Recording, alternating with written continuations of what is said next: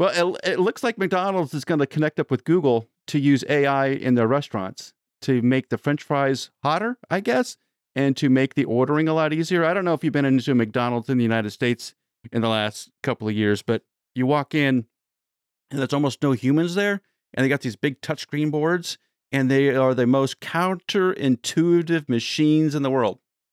I would like to have a soda. I got to press, press, press, press, press, press, press. they make it really difficult. So evidently, they're going to put AI to use with Google to make that better. And pretty soon, it'll be in Australia. But it's not Mac- it's not McDonald's there though, Allen. It's Ma- it's Macca's. Is that what it is? Really? Yeah, it's roughly roughly right. Macca's. Of all, of all the things we've seen AI being used for, I swear every day there's a new uh, whiz bang thing that's going to save the world, but none of them seem really action oriented and touchable. Right? You can you're going to see something from AI. Allen, I'm surprised it's not hydrogen powered. Hydrogen powered French fryers.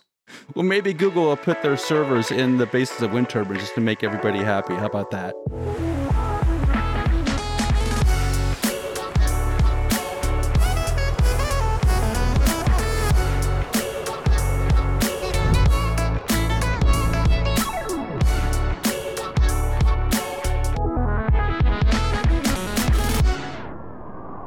There's a new article by Bloomberg News talking about wind turbine technicians, and, and that has generated a lot of noise on LinkedIn, on on the web also. Uh, and the, the, data in that article kind of goes like this: uh, wind turbine technicians are uh, are projected to grow about 45 percent, not the technicians themselves, but the employment opportunities. Uh, and it's faster than a lot of other occupations obviously because there's so much energy going into creating wind turbines across the united states onshore and offshore. There's a lot of demand for it. Uh, and some of the, the highlights from that article are wind turbine technicians can make about $80000 without a college degree uh, but you have to be willing to travel. And there are wind turbines in 44 states at the, at the moment and entry level roles are about $50,000 plus overtime and travel pay. And in a, within a, about a year, you can get trained up enough to uh, be working in the field. Now, uh, this has subsequently sent a lot of people to our Weather Guard website because we have some information about being a wind turbine technician. So, in the last 24 to 48 hours, I think I've seen 20 requests uh, to be a wind turbine technician. And where can they find some information?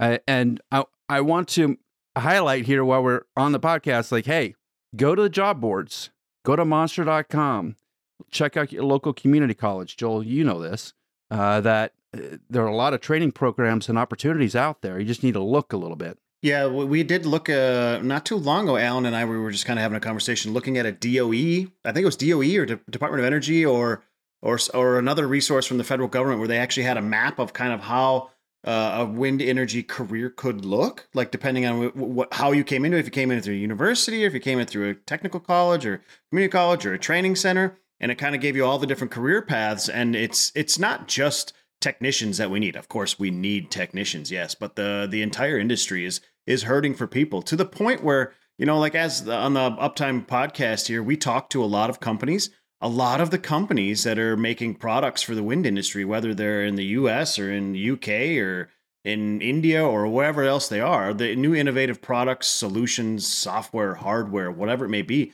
are almost all getting to be geared towards alleviating the technician shortage, right? They're trying to make things easier in the field. We talked to someone that does is doing a, has kind of a new SCADA platform that has a an idea of how to make it easier for a technician to learn to troubleshoot things. So that's fantastic. I mean, we talk with was it Echo Bolt? You know what I mean? Like uh, all these different little tools that make things easier because of the technician scaling problem. So this to me looks like ah 10 years ago, five, 10 years ago, and this is still a shortage we have in the United States of nurses, right? It was always like, no, we need nurses, we need nurses, we need nurses. Same thing. And it took a little bit of time for that to kind of catch. I know I know a lot of people that I grew up with went into nursing school, and even now there's still a shortage of nurses.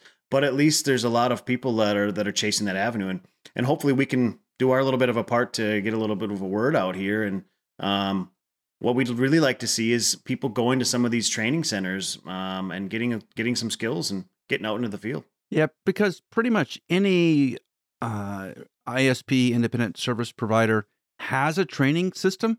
Rangel Renewables does, right? And we've talked to a number of other uh, companies like Rangel that that do train technicians. So you don't have to have the skill set to work on a wind turbine as long as you have some basic electrical mechanical skills. They will train you up for the rest of it. So it's a you just got to reach out, right? I think that's the key is reach out to to them. Go on LinkedIn, go on the job sites, and you'll find plenty of opportunities right now. Every service provider, even some of the OEMs, are hiring right now, and it's pretty hard to, miss those opportunities. So now is the time. Great time of the year as well because people are starting to build build their rosters for spring to kick off. Well, let's talk about one of the big OEMs. Vestas has received the type certification from DNV on the V236 15 megawatt offshore turbine. They that turbine is using 115 and a half meter long blades. Holy cow. And it's designed for uh, a place like the North Sea off the coast of the US and maybe over even in China. Uh, it has a low cut in speed, Rosemary, three meters per second, and a cutout speed of 31 meters a second. So those are that's a pretty wide range. Yeah, it's very broad. Isn't that a really high cutout speed? I think so too. Yes. Because I saw an article recently, as someone um tagged me on LinkedIn, this article that was about um uh, you know some record being broken from um a wind turbine. It was I think it was a 16 megawatt wind turbine operating at rated capacity for a whole 24 hour period, basically. And I said, well, yeah, okay, it's the world's largest wind turbine, and it operated at rated capacity for one day. Therefore, obviously, it was going to break the one day record. Like it's just a logical conclusion of the the fact. The article was like, and the turbine does this, this, this, and this, and like those are all the same thing. That's that's one exciting thing that you've just you know um, just just written a whole article restating that basically, and um, yeah, it was a bit of a, a LinkedIn argument because someone's like, "Oh, you're you're such a party pooper." Like, I bet that you would go watch the you know hundred meters final at the Olympics and say, "Oh, what's the big deal? They're just moving their legs really fast." Like, well, yeah, okay, but you, you, you know, like it's one, it's one cool thing that can run 100 meters fast. You don't then say, oh my god, they also broke the world record for 90 meters and you know 91 meters and 92 meters. It would be the same kind of thing, you know, like it all, it all follows. But anyway, I, I digress because one of the um, other claims of the article was that, oh, and this, you know, revolutionary new wind turbine can survive um, a hurricane or, you know, whatever kind of storm it was. And I looked up the the wind speed, the rated wind speed. I'm like, that is just a very normal um, uh, cutout, yeah, rated wind speed and wind speed, all very normal, but it's in the 20s. Um, so this one couldn't you legitimately say this is like a stormproof wind turbine? I, I just think that that's um yeah higher cutout speed than than normal. I mean, not every storm. I'm not saying that there's not a storm on Earth that could destroy it, but it's um it it's clearly rated to you know certified to withstand stronger winds than your average wind turbine let's let's say that i don't want to be the one that you know is getting all hyperbolic now and um you, you know about about a wind turbine but you know, this is this is a, a robust, sturdy wind turbine by the looks of it, as well as being huge. So how do they get to the 31 meters a second? Is it because they have more pitch? No, I mean every wind turbine can pitch all the way around. Um, that it, it, it's normal that you would pitch to make the ma- the minimum aerodynamic load. It'll be just a stronger. It'll be a stronger blade. Um, and stronger bearings and stronger you know like every everything that it's attached to it has to be stronger all the way down stronger um yeah foundation as, as well the certification standards require that it can withstand a maximum gust wind speed and that the turbine doesn't get to decide the turbine manufacturer doesn't get to decide what that is but that's not the operational cutout that is up to the um the, the turbine manufacturer to decide at what point do we um, say you can't generate power anymore? You have to just yeah feather your blades and um, pinwheel probably, and you know ride out the storm without falling over, but not generating power anymore. And this turbine is generating yeah up up higher, and I mean there's good good power to be um, to be got from those high wind speeds. So if you're in an area with a lot of storms, then I think that that would make a you know you'd see more annual energy production from having the higher cutout wind speed.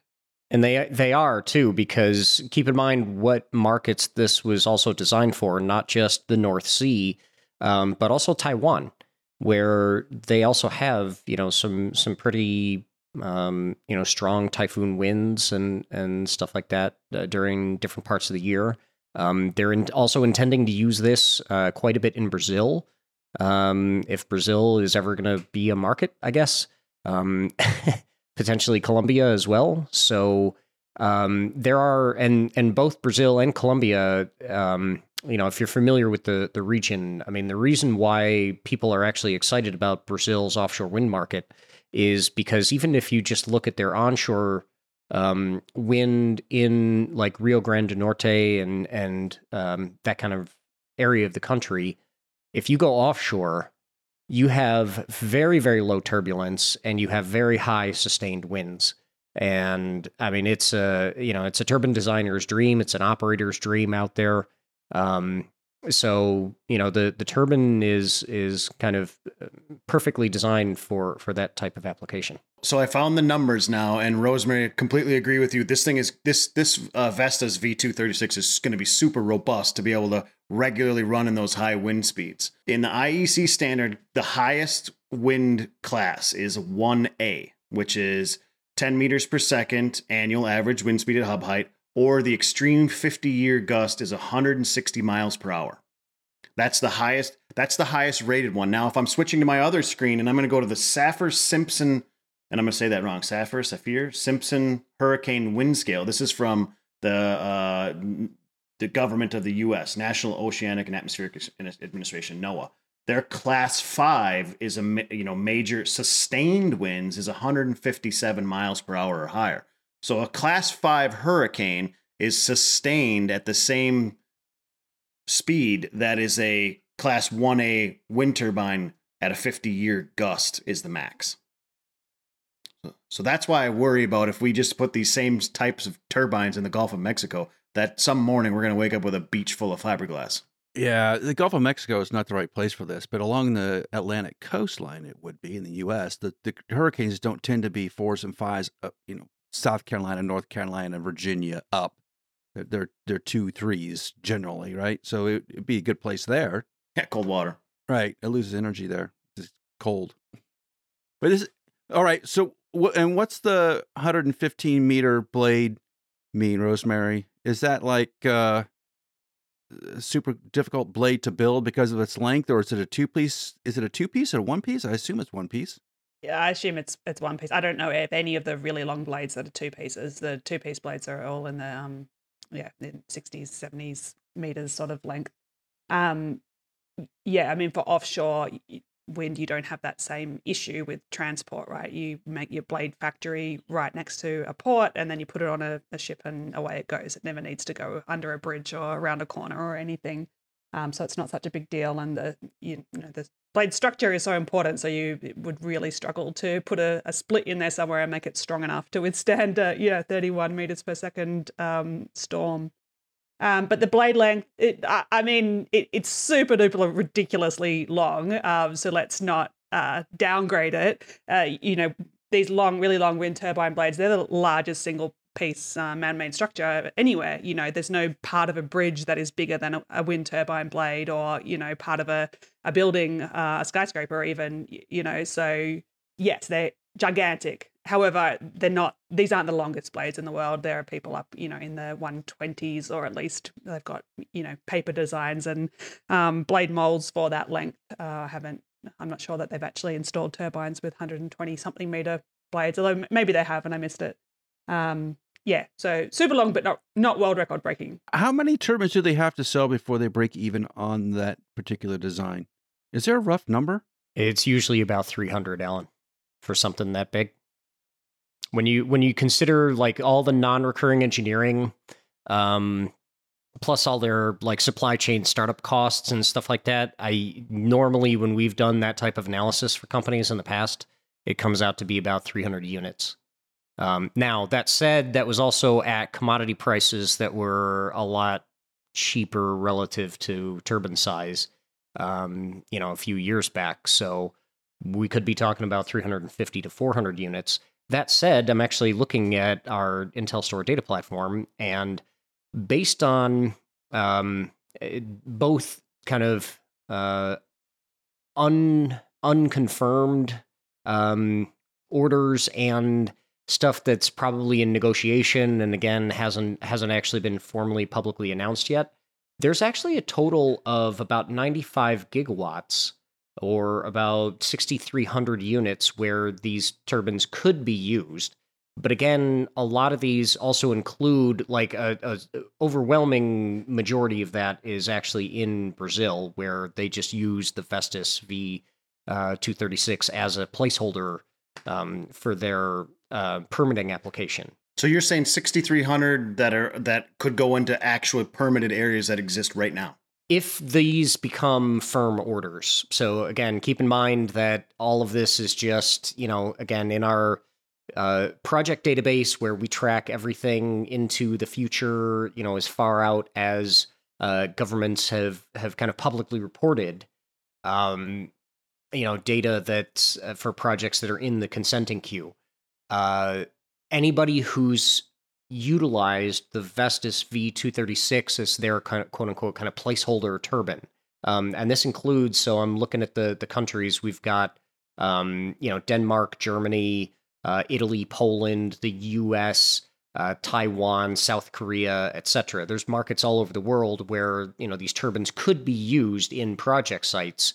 Um, but again, we're you know 95 gigawatts is a big number and that's also out towards like 20 you know 35 2040 uh, kind of a time frame none of that i don't think has been firmed up yet. I think they only have one firm order so far for the or maybe two firm orders in europe so far for the 236 um, so just keep that in mind as as we talk about it um, but i mean this this could I mean, to be blunt, like we're actually projecting that Vestas will overtake Siemens Gamesa in offshore market share um, at some point in the future because of this turbine and and any derivatives of of this turbine platform. So um, this is a you know the fact that they got it certified.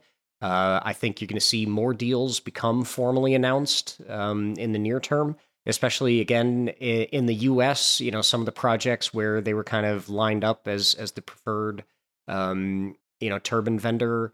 Some of those projects are going through some of the, uh, you know, uh, re uh, resubmittals uh, at this point of their, um, you know, their their power offtake uh, contract requests, and they're going to have to retender. Uh, some are going to be for newer projects. Um, keep in mind also, Vestas has a, a pretty big uh, desire to have a, a, big footprint in a market like Australia, where they're really starting to get their act together now. I think they've got something like 36 gigawatts, um, according to the latest estimate we've got, um, of projects in the you know the per- permitting and consent queue uh, down there at this point. So you know that's the there there's pretty big global opportunity for this turbine. Yeah, but Phil and Rosemary, the the turbines are so big. How many can they possibly produce in a single year? A hundred? hundred seems like a lot. Maybe, but how much money you got? Because you know, yes, there are um, diminishing returns in terms of like maximum, you know, factory capacity. But at the end of the day, I mean, if they are going to get firm orders. You know, I could see them putting up a dedicated factory in Australia. I could see them putting in a factory in South Korea. Definitely see them putting a factory in Brazil. Um, and they'll continue to supply throughout Europe from from Denmark. So, you know, yeah, and and I think they're they're even looking at Taiwan at this point, but you know, they're they're not going to sell any of them in China um, unless something dramatically changes at this point. But yeah, I mean, they they could they could establish a, a decent amount of of annual manufacturing capacity. A single factory could actually churn out about 200 units a year if they if they designed and built it right. Yeah, and and on the blade side, you would have to make about a say it's 300 units to to break even, right? So you're going to make about a thousand blades before the company starts to see any sort of revenue return. A thousand blades, do you really at that point you you kind of have to commit, right? A thousand blades, and then you can figure out how the well the blades are performing. Is that a real risk, right? uh, because of the time frame. Like it's a couple years out. You have this big demand. You don't have a lot of history on those. I'm something it's 115 meters. Just because that's your break even point doesn't mean that you're definitely going to get to that point. I mean, I, I know that definitely in, in the past, you know, like it's really, it's a matter of prestige as well. These really big turbines, especially, um, y- you know, in the past, people have really wanted to have the world's biggest turbine, the world's longest blade. And so there have been in the past designs that have been made to mostly just fulfill that PR need to be able to say, we have the longest blade in the world, and then use that to sell other other um, turbines, other blades. Um, and so I know that there were projects of really long blades at the time that did not break even. You know they wouldn't have made the the volume. But either way even if you're only making a single test blade even you still need a fair amount of commitment because you need to get that blade um, mold made. You know you need the same mold whether you're making one blade or um, a hundred blades or more. And then if you then beyond that number it's a matter of how quickly do you want to pump blades out because like for a, a shorter blade you'll usually have um, in a factory a single line like a single mold spot um, is going to put out one blade per 24 hour period like cl- clockwork. And you know some of the bigger factories um, are, are you know have multiple lines so they're putting out multiple ter- um, blades each day um, but for these really long blades, I, I, know when they were, you know, when around 100 meters was new, um, it was certainly the case that it was, you know, not a day per blade. It was, you know, maybe that by the time they got everything dialed in, it was more like a week or two for a blade. Presumably, in the you know decade since we got to that point, it's come come down. But I'd be really surprised if you can make a 115 meter long blade if you can close one of them every single day from any kind of factory, just because you know they're so big laminates are so thick.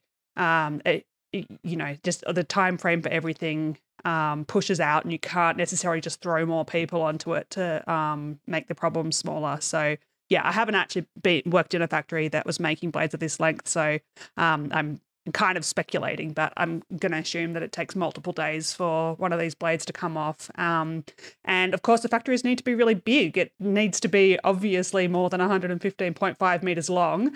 Um, and then also you've got to think about the blades need to be able to rotate. And the, um, you know, if you've got the normal blade manufacturing process where you make it in two halves, like clamshell halves, two blade molds, um, and then you close one, um, and also, after the blade is finished, uh, when you're repairing it, you need to be able to rotate it so that it's, you know, you can get at all parts of it, um, reach all parts of the blade. So, you know, if you've got a maximum chord that's five meters, eight meters, what, whatever it is, um, your roof needs to be a lot higher than that. Um, so, you know, the, the buildings are really big. And so, if you're having multiple lines, then you're going to end up with huge factories and like i said before that you want to place them conveniently to access the port. So it's not like there's just infinite land available. So i think that companies would be a bit more cautious about their scale up plans for a blade of that size compared to you know a 50 meter blade. You can just just chuck chuck lines in as you feel like it basically um, without risking as much. That's my opinion too rosemary. I know a couple of months ago, there was a discussion uh, Vestas had it was uh, it was some sort of webinar. I think I heard it or a podcast where they're talking about building new factories, and each factory is about five hundred million dollars. Like, wow, that's a huge investment if you've already put all the money into certifi- certifying a, a new wind turbine to start then putting literally billions of dollars down around the world to make this new machine that's a huge risk. And Phil, I, I don't, is there a projected ROI on this? Uh, there must be a number somewhere. I haven't seen anything published by Vestas, but you would think it, you would like to get your money back as soon as you can. But like Rosemary points out, the scale of this makes it hard. Yeah, and what also complicates it, Allen, is what we've just been kind of talking about. As Rosemary's indicated, you you aren't you're going to get a point of diminishing returns where you can't just throw more money and more people at uh, the factories. You know, as I was indicating before, like, yeah, you can build multiple factories, you can build multiple lines, but at the end of the day, you know, your ROI is ultimately determined by whether or not you have a firm enough order book to make the capital commitment to do the factory, and then you can actually deliver on um, that order book with the level of quality that you need to. Because if you end up doing a ton of blades and then there's a lot of rework, um, because maybe the factory you have in Taiwan or Australia isn't the you know performing at the same level of quality as the Danish factory or whatever. Um, you know, there therein lies the problem of you're gonna. I mean, that, that's a pretty that's a pretty big thing to blow. Like if you don't get that right, you know, and you have to start the blade over from scratch or something potentially. I mean, you know, you could you're talking about scrapping, you know, blades that are a million and a half plus two million each. Maybe Vestas will get smart and acquire Pardalote and just send Rosemary to the different factories to, to make sure they're built right. Somebody's got to do it. I'll wait for that call. Oh no, the Vest. We'll put a Vestas factory in Australia. Oh, that's true. Right down the road, right in Canberra. There you go. Hey, Uptime listeners. We know how difficult it is to keep track of the wind industry. That's why we read PES Wind magazine. PES Wind doesn't summarize the news, it digs into the tough issues. And PES Wind is written by the experts, so you can get the in depth info you need. Check out the wind industry's leading trade publication, PES Wind, at peswind.com.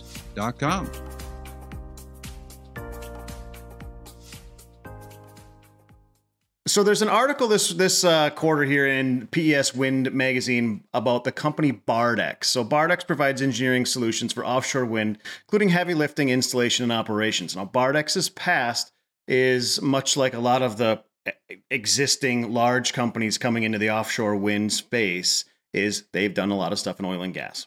So they know their way around ports. They know their way around shipyards. They know their they know quayside operations. And when you read this is an interesting one for everybody getting into offshore that's not been in there before. Quayside is spelled Q U A Y S I D E. So if you hear someone say quayside, that's what they're that's what they're referring to. It took me like three years to figure that out when I got in oil and gas. Joel, it's not quay. It's not quayside. I've been doing it wrong all these years. So, so Bardex is in the in the magazine this month, and they're saying a lot of things that we've been talking about in the podcast for the last few years. So there's knowledge that exists out in the world and in the, in the industrial world that can be transferred right? So when you're talking offshore wind, a lot of the companies that are you know very good at it, the DEMEs and like Seaway7 and some of these other ones doing large installs, they got their start. They know their how their operations. They know how to do heavy lifts offshore. They know how to do construction offshore because of oil and gas and the other project that they've been involved in. So Bardex is taking that same those same uh, knowledge that they've built in how to make port facilities, port and shipyard facilities and manufacturing facilities uh, optimized, right? Because there's a lot of people that um, you know, earlier off air, we were talking about building new port facilities over in California for some of this floating offshore wind. Well, the port facilities in California and on the east coast of the United States, they're not ready for these things, right? They're not prepared. They're not those those port facilities are not built to have big jackets uh, manufactured there, welded up there, coated there, or loaded onto barges, or or if it's a you know floating offshore wind. So build it. You know, you're welding up facility or the the actual structures on land. Then you have to launch them, and then you have to basically tugboat them out through you know what may be a shipping channel or something of this sort and those facilities and the people that are around them just aren't they're not used to it so bardex has got some some uh, cool lifting technology and some other knowledge around consulting for making these facilities um, you know, uh, lean manufacturing processes, standardizing how you do things, um, and and having simulation tools to put these things in place to make it easier to develop uh, offshore wind farms because that development doesn't have a lot of that development does not happen out at sea. That development happens on land, and then there's that transition to the ships or to being towed out, and then um, moored. If we're talking if we're talking floating wind, then then they have to be moored, anchored, all these other good things. Um, and those are ancillary uh, activities that you don't think about when you think about offshore wind. People think, okay, offshore wind, yeah, someone's building it. It's like when we talked about uh, Ridgway rock bags. Like, what are rock bags? Why do we need these? Right? There's there's so many ancillary parts of this offshore wind play that people don't realize. Um, and Bardex is they're um, they're a really good resource uh, within that industry because, or or as this industry kicks off, because they've done it before. They know how to build quayside facilities and uh, make sure they're optimized to work. So if you want to learn a little bit more about that, check them out. Uh, PES Wind magazine for this quarter, uh, and is the company Bardex, B A R D E X. Staying on the offshore theme, the Port of Long Beach has unveiled a new massive $4.7 billion, billion with a B, offshore wind turbine assembly complex that will be known as Pier Wind. It'll it's going to be a 400 acre terminal built on newly dredged land uh, where they can put these massive uh, wind turbines at. Uh, now, this all has to be developed and built and permitted, which is going to take obviously several years. Uh, it, it's so big that they're going to build like a 30 acre transportation corridor with four lanes uh, so they, uh, they can get the trucks in and out to leave parts there uh, it's it's a huge endeavor, uh, and they're they're expecting to get some federal money to help with the cost of it. Uh, but we're talking about somewhere in 2027 when they're going to kick it off and hopefully be done about four years later, 2031.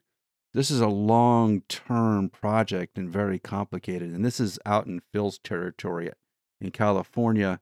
Phil, it, obviously, there's a lot of players along that west coast of the U.S. that want to be involved in offshore wind. Long Beach obviously is a major port in the United States. Period.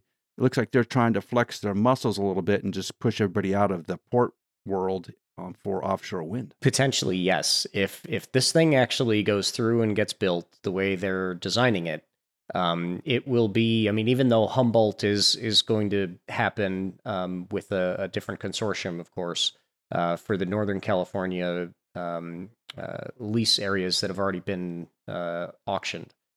Uh, Long Beach could end up serving certainly the Morro Bay sites and anything throughout um, the West Coast um, of of the U.S. and and theoretically even Mexico if they if they ended up um, you know, ever doing anything down there. Um, now, as you said, they're going to have to dredge.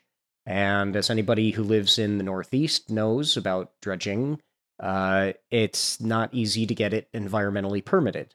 This is a monstrous thing that has to be dredged. And I'm concerned that the you know the the kind of environmental powers that be out here in California may end up having to scale this back a bit. Um, so right now it's a 4.7 billion dollar, you know, massive port. We'll see what we end up with by 2027, if that's even when they're going to be able to start.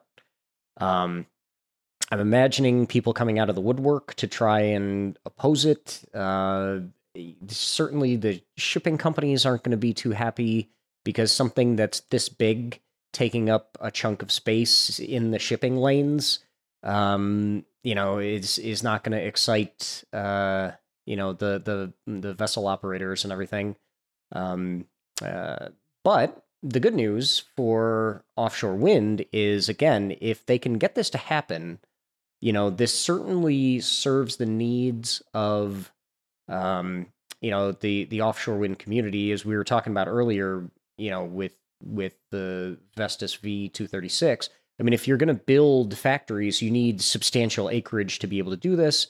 This type of port facility will have the acreage to be able to accommodate that, um, you know, on-site manufacturing and quayside assembly.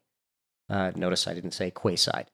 So the uh, the the reality with this is it's got a lot of potential. There have been some other um, proposals. There's a, a private uh, company that's trying to say, well, well, we should just install a temporary floating uh, dock uh, up near Morro Bay to be able to service that. Only the problem with that is, I mean, it's conceptually it's a good idea. The problem is that the people don't want it up there. They're they're like largely objecting to anything, even like the the um, service port that's going to have to be you know installed and upgraded in in Morro Bay um, where it's at this point just kind of a, a small kind of fishing, uh, you know, town. Um, there's already a lot of locals that are interested in getting revenue associated with wind energy, but they don't want the infrastructure uh, anywhere in their backyard. So, you know, Port of Long Beach kind of solves that that issue.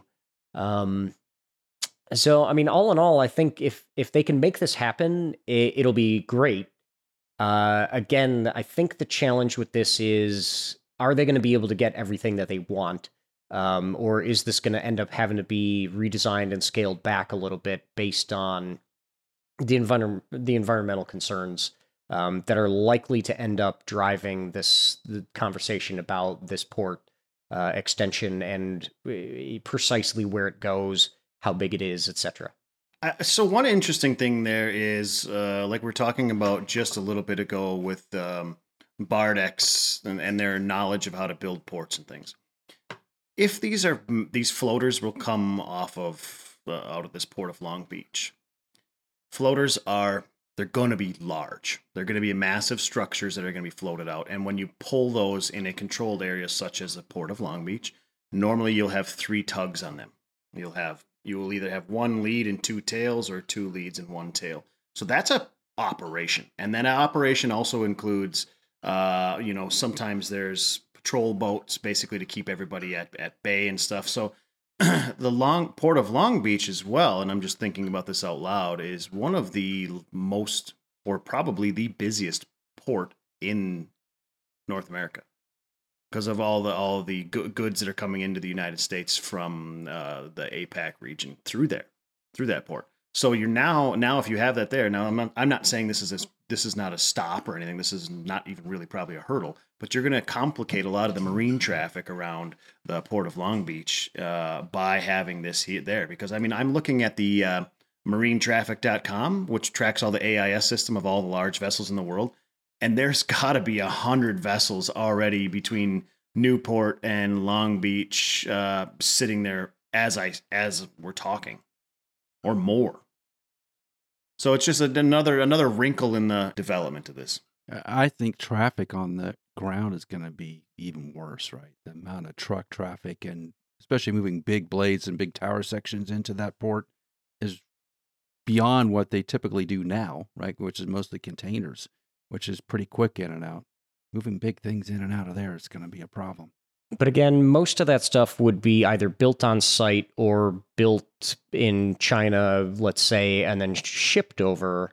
So the the land-based infrastructure that they're talking about is really just trucking in raw materials, which you can usually do on flatbeds or, you know, cargo container sized stuff. So I mm, we'll see. This this is going to be a really good economic experiment, right? To figure out how to to keep the cost down and yet get these things made. Get the latest on wind industry news, business, and technology sent straight to you every week. Sign up for the Uptime Tech newsletter at weatherguardwind.com/news. The Nordex Group is currently in the process of installing its first N163 5X turbines in northern Finland. Uh, and that particular wind farm is going to have a new tower design. It's the it's Nordex's first in-house developed hybrid concrete and steel tower with a hub height of 168 meters. Joel, that's pretty tall. Uh, man, uh, the, the tower design draws on Nordex Group's expertise gained from designing and producing concrete towers in various locations. So it it's made in segments uh, and then each up to about 20 meters long. And then they stack these segments up and bolt them all together and put the, the turbine on top of it. Uh, it sounds like Nordex going to keep going down this concrete uh, tower approach because they've been doing it for a long time. You know, GE's been playing around with it a little bit. I mean, they they are working with a 3D uh, concrete printing company. They've been doing some work out in New York State on it. Uh, but Nordex is really involved in the in the concrete tower and the segmented tower. Uh, I guess just get uh, higher hub heights, right? I mean that, that's the whole point of the concrete tower is to get you higher up in the air to get to better winds. But you know they've had some issues. Was it earlier this year, Joel, where they've had some uh, concrete towers that had issues and had to be inspected. There was a lot of drone inspection going on, and a lot of hubbub over in Europe about what the outcome of that was. But it seems like they're really invested in concrete towers. And I, I, is it going to be the future? I know Rosemary doesn't like it from the CO2 perspective, but is, is it the approach? I think that the one thing that they're, of course, you're getting up up into the higher winds with the hybrid tower approach. Being 168 meter hub height is a game changer for wind resource, right? But the other the other advantage here too is now you're taking control of your supply chain because otherwise your supply chain is steel from a lot of times India or South Korea or somewhere else overseas depending on where you are in the world and you're building turbines. But when you take you're taking a little bit more control of it of course there's steel in these turbines but it's steel rebar instead of steel towers. So it's a lot less steel and it's a lot uh, lower quality steel to be honest with you um, so you're taking control of your supply chain by shifting gears to do this, and that will might make construction uh, cheaper in remote areas as well, such as you know, like um, being in northern Finland, or if you're going to a place that doesn't have good port facilities where it's easy to bring in uh, large tower sections, might be easier to build them concrete on on on uh, on site. Well, evidently, there's a second effect to making concrete towers is that you can put data centers in them uh, Windcores over in Germany is is uh, taking this approach. Uh, I, I, guess in Germany, and Phil, you can correct me if I'm wrong about this, but in Germany, they intend to put a lot of wind turbines up, but the grid can't handle it. It's the same, same problem in the United States, by the way. Uh, but so they have these wind parks where they can't drive all the energy onto the grid, so some of that energy doesn't get used. And now in comes a company called Windcores to put data centers in the bases of these turbines. So they got the racks and the computer stuff all jammed inside these these bases, and I guess it makes sense, right? It's it they're averaging uh, almost ninety percent of the data data center power comes directly from the host turbine. That seems like a slam dunk, right? Yeah, it's it's a really great idea actually. And like you mentioned, the the reason for this is that if you're in um, a market environment where you're kind of constrained on upgrading your substation facilities. Um, a lot of the repowering that's happening in Germany, you're taking out, you know, kilowatt sized turbines and you're replacing it with multi megawatt sized turbines uh, that, frankly, do indeed have, you know, physical space in the the base of the tower to be able to actually put these rack mount servers in there. Um, and the fact that you've got your load you know, literally as as close as in physical proximity as it could possibly be uh, to the power generation. I mean, it's you're cutting down on transmission losses, um, which is reducing you know copper that that needs to be mined and uh, or otherwise utilized. Um, so you're you're in in effect you're reducing CO two, you're increasing efficiency um, and you know you're you're addressing that uh, grid constraint issue as well by you know instead of just throwing power into a resistor bank and burning it off when you need to curtail you're actually putting it to good use by having it power this this data center. I, I frankly love this idea. It's a great one. Isn't one of the issues with data centers is the temperature and that they have to temperature control that space because the servers get so hot?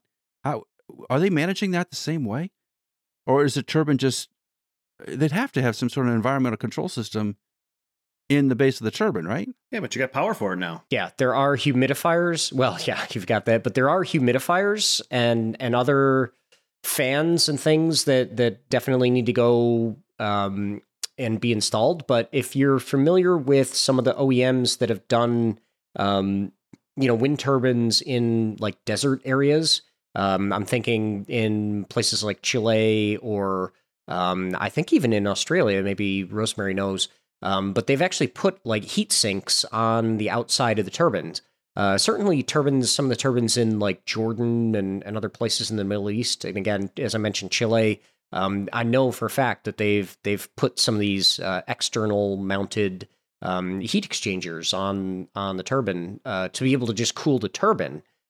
I'm going to imagine you could do something similar with with this type of application if you had to. Um, but the the fact that you've got kind of a, a self made chimney, as long as you have enough ventilation coming out near the um, you know near the yaw bearing, uh, I don't see a problem necessarily with it. You know, yes, you're going to have to have extra fans and and humidifiers in there, but sounds sounds good. I would have appreciated uh, a data center in um, the wind turbines that I climbed in Sweden if the turbine had been off overnight, then they were so freezing cold. You always hoped that you know if they've been on, then the gearbox is warm. And I, I will admit that I would I would hang out literally sitting sitting on top of it so that I didn't freeze so badly. But yeah, a little bit of data center heat would have been much appreciated. Yeah, there's a, there was an interesting um, one that I think it happened, and it's in a port in the UK somewhere, and I can't remember which one it was, but it was Google who took a data center and they sunk it offshore. So they put it in basically a little submarine type capsule, and this was an experiment they did, and they sunk it offshore because the the biggest cost at these data centers is not the computing; it's cooling them down. And so, of course, water, best heat sink you can get. So you take all the all the servers inside of this capsule, connect them with heat sinks to the wall of the of the uh, submersible, boom, sink it in the water, and um, let it sit. And the I think the experiment went really well. I think they'll probably try to do more of it in the future. Yeah, Microsoft also did that in I want to say New Zealand. Um, and there there are actually companies that are investigating uh, literally developing that type of technology where if you've got like a floating uh, solar farm you could literally have some type of storage tanks underneath that are not only providing the buoyancy to keep the the racks afloat, um, but then those buoyancy tanks can also house your your data center. Um, so you know, look forward to that. Yeah, look forward to that, and look forward to potentially co-locating, uh, you know, with with fixed or floating offshore wind as well like this, uh, I could see this. Um, it's going to necessitate more fiber optic cable connection, but I don't see necessarily any problem in with performance. Again, the the fact that they're doing this in places like Germany where they have kind of grid constraints is a really good idea because, you know, again, it's it's accomplishing multiple things and and doing it in a CO2 neutral way um, or potentially even a CO2 beneficial way. Um, but it's, yeah, I mean, you're not going to put every, you're not going to put a, a server in every wind turbine moving forward. But I mean, well, we'll see what happens with data usage and data consumption in the future. But, uh, you know, for, for our own uh, industry purposes. But uh, yeah, I, again, I, I love the idea conceptually, but this is still kind of an evolving thing at this point. So our wind farm of the week is the Brazos Wind Farm located in Fluvanna, Texas, which is up in the north northwest corner of Texas. It, and I'm going to say it, it is owned, but it will will have been owned by Shell Wind Energy because they're actually in the midst of selling it uh, and another couple of other projects to Infrared Capital Partners. Now, Shell has recently gave some advice uh, in one of their capital markets days not too long ago that they're going to get back to their core their core industries, which is of course hydrocarbons. Uh, but they are going to keep the offtake of the Brazos wind farm uh, for Shell. So they're going to keep um, their green initiatives up by taking the power from them, but they're just not going to own and operate it. So this wind farm, the Brazos wind farm, is also in the midst of a repower. They're going to go from 160 of the Mitsubishi 1000As, and if you're in the wind industry, you know exactly what turbine we're talking about uh, at, at, this 160 megawatt wind farm. And it, they, once they repower, they're going to take those down and put some new technology up. It's going to be 182 megawatts, and the, the cost of capital there is about 200 million dollars. So the project is is currently active. Uh, it was originally commissioned in 2003, but now getting a a full remake. So uh, the Brazos Wind Farm in Fluvanna, Texas, you are the wind farm of the week. That's going to do it for this week's Uptime Wind Energy podcast. Thanks for listening. Please give us a five star rating on your podcast platform and subscribe in the show notes below to Uptime Tech News, our weekly newsletter. And check out Rosemary's YouTube channel, Engineering with Rosie. And we'll see you here next week on the Uptime Wind Energy podcast. Thank you.